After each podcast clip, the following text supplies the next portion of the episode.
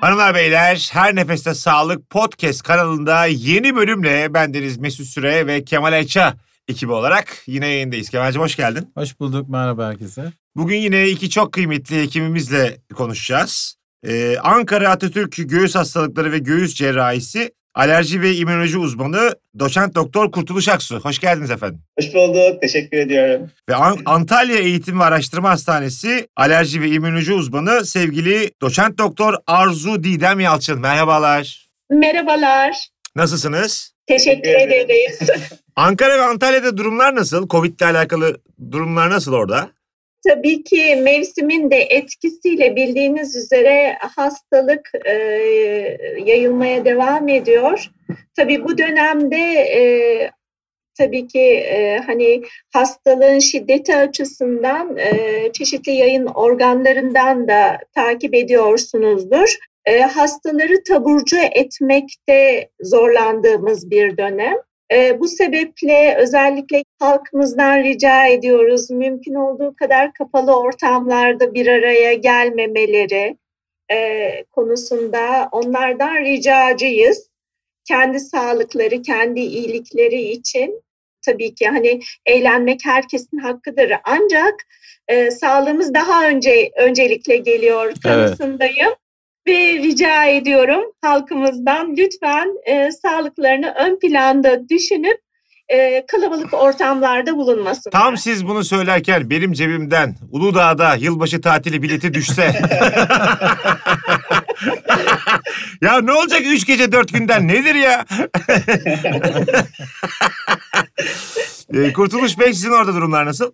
Çok kötüydük öyle söyleyeyim. Ama bu e, kapanmadan sonra bu kapan, tam bir kapanma değil ama bu alınan önlemlerden sonra hakikaten televizyonlarda da izliyorsunuzdur. O düşüşler bizde de görülmeye başlandı. Evet. Hastaneye müracaatlarda, işte yoğun bakım yoğunluğunda. Ama tabii ki bu hastalık geçti anlamına gelmiyor. Yani şöyle hasta insanlarda da o, o Haziran'daki ilk e, açılmadan sonra da e, aslında böyle bir şey. Sanki bitti gibi algılandı. Yok öyle bir şey. Hastalık hala var. Hala ağır seyreden, çok ciddi seyreden hastalık var. Ölüm oranları hala yüksek. Yoğun bakım oranlarında hala ciddi anlamda yoğun bakımlarımız dolu. O nedenle Arzu Hocama çok katılıyorum. Katılmamak elde değil. Maskeyi takacağız. Ya, uyabildiğimiz kadar mesafeye uyacağız. Hakikaten çok ciddi anlamda önü alınır ya bunlara uyulursa. E, bunlara uymakta fayda var. Yani bunlar laf olsun diye söylenen şeyler değil. Bu solunum yolu enfeksiyonuyla bulaşan bir virüs. Ve bunları yaptığınızda da çok büyük olasılıkla tabii ki yüzde yüz hiçbir şey önleyemezsiniz ama çok büyük oranda buna bir engel olabilirsiniz. Bu bizim elimizde aslında. Güzel. O zaman e, yavaş yavaş başlayalım sorularımıza. Tabii ki. E, Kurtuluş Bey, toplumda Covid-19 enfeksiyonu sebebiyle oluşan bir yeni normal var. Yeni normal durumu. Bu Evet. ağır alerjik astım hastalarına nasıl yansıyor? Şimdi aslında e, hakikaten pandeminin başında ilk başta bir bilinmezlik vardı. E, bir solunum yolunu etkileyen solunum yolu bir viral enfeksiyonu vardı ve altta yatan da bir sizin kronik solunum yolu hastalığınız var astım gibi. Hakikaten bir endişe yarattı astımlı hastalarda ve bir, takip eden hekimlerde de bir endişe yaratıldı. E, bir diğer endişe de şuydu. E, bizim astımlı hastalarımız e, kullandıkları ilaçların içerisinde inhale kortikosteroid dediğimiz bir ilaç vardı ve bu kortikosteroidlerin immün sistemi zayıflattığına yönelik bir hastalarda bir endişe vardı. Aynı endişe bizde de vardı tabii. Dolayısıyla hani bu ilaçları bize en çok sorulan soru şuydu aslında hastalarımızdan. Hocam e, biz astımlıyız. E, hani o süreçte hatırlayın e, izinler veriliyordu. Yani Evet. şeyler işte, kamuda çalışmama gibi. Biz bundan faydalanabilir miyiz sorusuydu. Bir diğer soru da biz kullandığımız bu inhale kortikosteroidler hocam işte televizyonlarda çok duyuyoruz. Kortikosteroidler immün sistemi baskılıyormuş. Mesela biz bunları keselim mi sorusuydu. Tabii ki bu endişeler pandemi ilerlediği sürece tamamen e, bitti. Nasıl bitti? Biz artık şunu biliyoruz. Astım hastalığı aslında bu SARS-CoV-2 virüsünün neden olduğu koronavirüs hastalığında bir risk faktörü değil. E, bu görüldü. Bu hem Çin'den gelen verilerde hem Amerika'dan gelen verilerde hem İtalya'dan gelen verilerde ve çok ciddi dergilerde yayınlanan çalışmalarda şu görüldü. Astım e, yani SARS-CoV-2 e, virüsü astım için astım hastalığı için bir risk oluşturmuyor. Ve bunun tam tersine aslında astımlı olmanın sanki bir koruyucu olduğu da söylenebilir. E, onu da söyleyebilirim. Çünkü çalışmalar o yönde. Öyle mi? E, tabii ki yani astımlı hastalar örneğin İtalyan verisini söyleyebilirim size. Tamam. Örneğin İtalya'da Verona'da yapılan bir çalışmada astımlı hastalarda e, koronavirüs hastalığının sıklığı yüzde birlerde. Halbuki e, korona e, o aynı şehirde astım sıklığı yüzde altılarda, yüzde sekizlerde. Aynı şekilde tabii ki bu e, geriye doğru taranan veriler. Örneğin Amerika'da yapılan prospektif bir çalışmada da yani hastaları siz tarıyorsunuz. Koronavirüs hastalarındaki sıklığına bakıldığı zaman artmış bir astım sıklığı yok. Ve şu da biliniyor gerçekten hani bakıldığı zaman koronavirüs hastalığından ölümlere, ölüm oranına bakıldığında örneğin ilk onda astım yok. İlk onda ne var? Ya, yüksek yaş var. Çok önemli. Pandeminin başından beri söylüyoruz. Evet. Yaş e, hani yüksek yaş e, bireyleri koruyalım diye. Çünkü hakikaten yaş en önde geliyor. Bunun yanında astım yok ama e, hipertansiyon var, diyabet var, özellikle kalp hastalıkları var.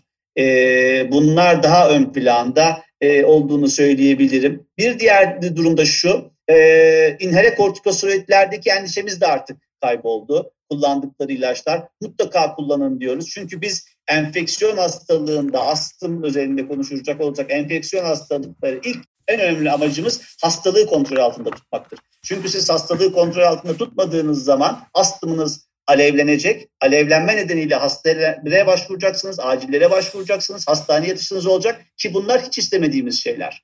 Ve e, hastalığı kontrol altında tutan temel ilaçlar da bu inhale kortikosteroidlerdir. İnhale kortikosteroidlere devam edeceğiz. Yine e, özellikle sordunuz ağır astımlı hastalarımız var. Özellikle bu ağır astımlı hastalarımızın bazı e, hastalarımızı ancak inhale kortikosteroid değil ama sistemik kortikosteroid dediğimiz oral yolla alınan ilaçlar var. Ancak onlarla kontrol altında tutabiliyoruz. Onları da yine en düşük seviyede tutabildiğimiz e, seviyede tutup onlara da devam etmek istiyoruz. Yine özellikle e, son yıllarda bu ağır astımlı hastalarımızın kullandığı e, biyolojik ajanlar var. Bunların da e, kesinlikle tedavilerini aksatmadan aynı şekilde devam etmelerini istiyoruz. E, bu ilaçlarında da kes, kesinlikle çünkü şöyle bir endişe de olabilir. Bu biyolojik ajanların bazı biyolojik ajanların immün sistemi baskıladığına dair endişe duyuyor olabilir hastalarımız ama bu astımda kullanılan biyolojik ajanların kesinlikle böyle bir etkilerinin olmadığını söyleyebilirim. Hatta şunu da söyleyebilirim. Bu biyolojik ajanları kullanan astımlı hastalarda, ağır astımlı hastalarda bile SARS-CoV-2 virüsüne bağlı koronavirüs hastalığına yakalandıklarında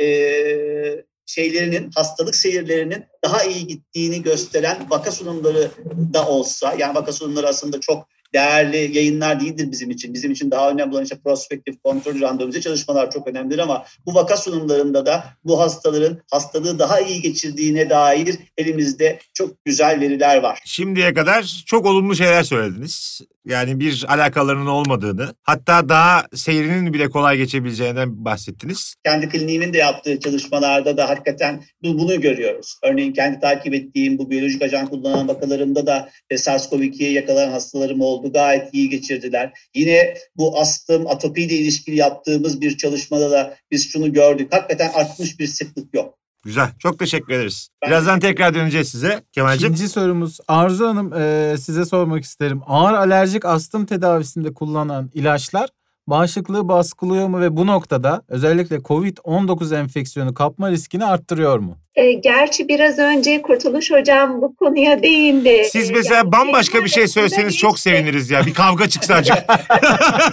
Yok ya hepsi yalan deseniz bambaşka bir şey anlatsanız ne güzel olur ama işte olmuyor. Siz doktorlar güzel insanlarsınız. Reytinginiz de artabilir.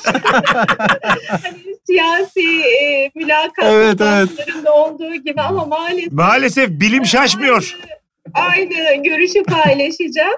Evet, e, şu anda tabii bizim e, rehberimiz de yayınlandı. Göğüs hastalıkları ve immünoloji alerji uzmanlarının e, takip ettiği CINA kılavuzu yayınlandı. Rehberimiz yayınlandı. İlaç astım hastalarda e, 2020 raporunda hani tedavi önerileri içinde e, kesinlikle bu e, biyolojik ajanların hatta ağır astım hastası olup da oral steroid e, diğer bir de işte oral e, kortizon halk tabiriyle kullanan e, hastalarımızın e, mevcut ilaçlarına devam etmeleri e, önerildi. Çünkü biraz önce de hani e, sevgili arkadaşım Kurtuluş hocamızın da bahsettiği üzere tam tersine hani artması beklenirken e, astım hastalarında e, bu hastalığın şiddeti artması beklenirken tam tersine bu ilaçlardan belki bu ilaçlardan ötürü e, hastalıklarının daha iyi kontrol altına alınabildiği görüldü. Bu sebeple özellikle e, bütün e, astımlı olguların, bunlar ister hafif olgular olsun, ister orta, ister ağır olgular olsun, e, kendi doktorlarının tavsiye ettiği şekilde aynı e, ilaçlarına bu korona öncesi dönemde olduğu gibi devam etmeleri hatta bir atak durumunda ilaçlarını artırmaları gerekiyorsa hiç korkulmadan artırmaları gerektiği de önerildi. Yani bu sebeple kesinlikle hani özeti söyleyecek olursak kesinlikle bir bağışıklık sistemi baskılanmasına veya virüsle enfekte olan kişilerde e, bir e, virüse karşı duyarlanmaya neden olmamaktadır ilaçlar yani gönül rahatlığıyla kullanılabilir çünkü ben bir de şunu ilave edeyim ben de aynı zamanda alerjik astım hastasıyım. Öyle mi? Biyolojik ajan kullanıyorum kendim ve aynı şekilde de kullanıyorum. Hem hasta hem doktor olarak da e, size e, konuşabilirim. Hanımlar beyler bugün de Her Nefeste Sağlık Podcast kanalında çok değerli iki konuğumuzla yayındaydık. Kendilerine çok teşekkür ediyoruz. Ben Deniz Mesut Süre ve arkadaşım İlker Gümüşoluk'la gelecek yayınlarımızda da buluşmak üzere. Hoşçakalınız. Hoşçakalın. Bay bay.